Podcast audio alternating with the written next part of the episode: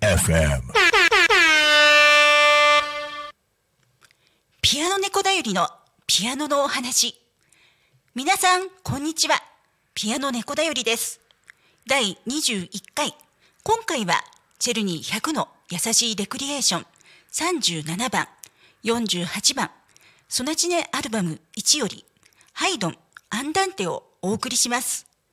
ピアノ演奏とお話はすべてピアノ猫だよりが自分で演奏をしてスマートフォンで録音をしています。まずはチェルニー100の優しいレクリエーション48番をお聴きください。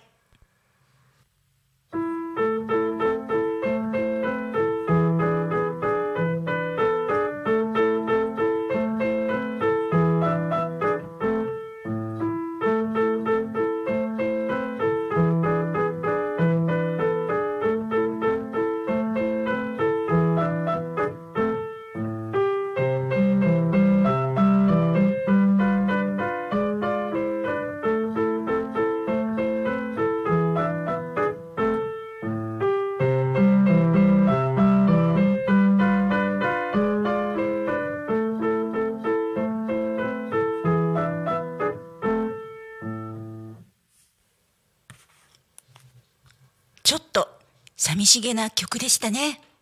この曲はチェルニー100の優しいレクリエーション唯一の単調の曲です。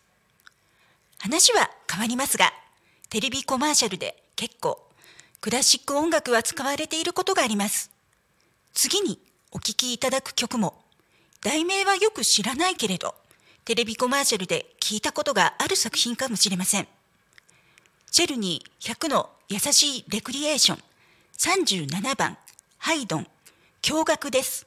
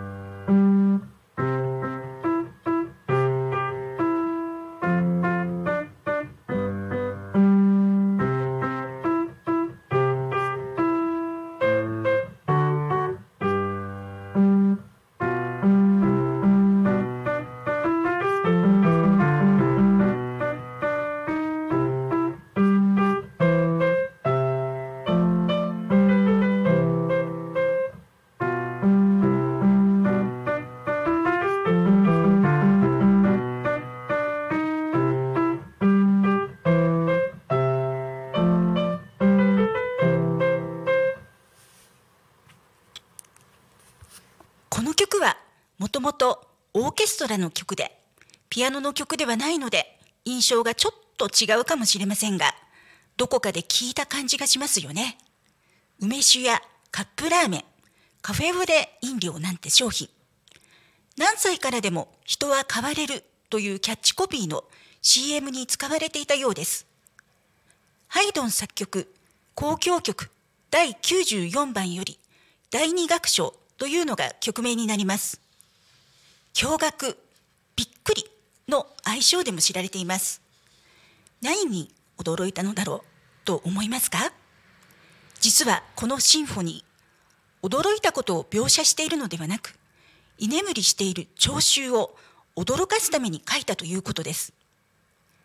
第一楽章から第四楽章と4つの楽章。とても大雑把な言い方をすると、関連するものの速さや調の違う4つの曲からなります。4つの楽章の中で、2番目の第2楽章は感情楽章といってゆっくりな曲が多いのです。ゆっくりな曲になると眠くなるのでしょうか。ハイドンは居眠りをしている聴衆を起こすべく、オーケストラ全楽器でドンと演奏。特にティンパニ奏者には力いっぱい叩くように指示。狙い通りに聴衆がびっくりして飛び起きたという話があるのです。驚愕という愛称はハイドンがつけた名称ではなく、ロンドン初演から間もなく、ロンドンの新聞に掲載された演奏会についての記事が由来と言われています。ハイドンはベートーベンの先生で、モーツァルトと同時代の作曲家です。チェルニーの頃も人気があったのですね。現代日本でも知らぬうちに人気があってびっくりです。先ほどのチェルニー編曲ですと、ドンの驚きの部分がなかったのですが、ドンが入っていて、現代日本のピアノレッスンで使われている編曲あります。それはソナチネアルバム1に掲載されているハイドンのアンダンテです。ソナチネアルバムは主にケーラーというチェルニーより後の作曲家が編纂した曲集です。クラシックピアノを学ぶ人必修の楽譜と言っても良いでしょう。変奏曲形式で主題の初めの部分が2回繰り返されます。2回目にドンと驚かせて主題の残りを2回繰り返します。そして原曲の最後の部分を演奏する。このような編曲になっています。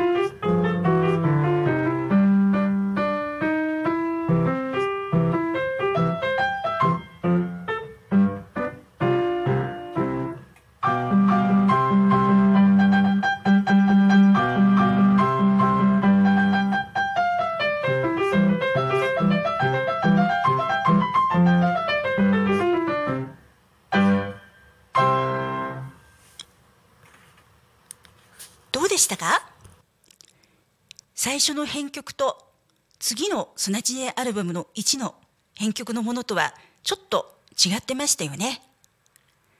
最初の曲は割と初心者の人が弾けるように次の編曲の方ではもうちょっと弾けるようになったかなという人のためにそのような編曲になっていましたよね。ソナチネアルバム1これは先ほどお話ししたようにピアノを習っている人だとああ知っているとこういうような曲集なんですけれども自分のえっ、とですねちょっと宣伝させていただくと YouTube のチャンネル「ピアノ猫だより」で実を言うとこのソナチネアルバム1の全曲録音に挑戦中というのをやってます。もしあのご興味のある方でしたがいらっしゃいましたらぜひこちらの方もチェックしてみてください。次の第22回ではモーツァルトのオペラ「魔敵」が登場します。魔法の鈴のグロッケンの謎に迫ります。お楽しみに。それでは今日もお聴きいただきありがとうございました。ピアノ演奏とお話はピアノ教室キャットピアノ猫だよりでした。また土曜日15時45分からピアノ猫だよりのピアノのお話でお会いしましょう。さようなら。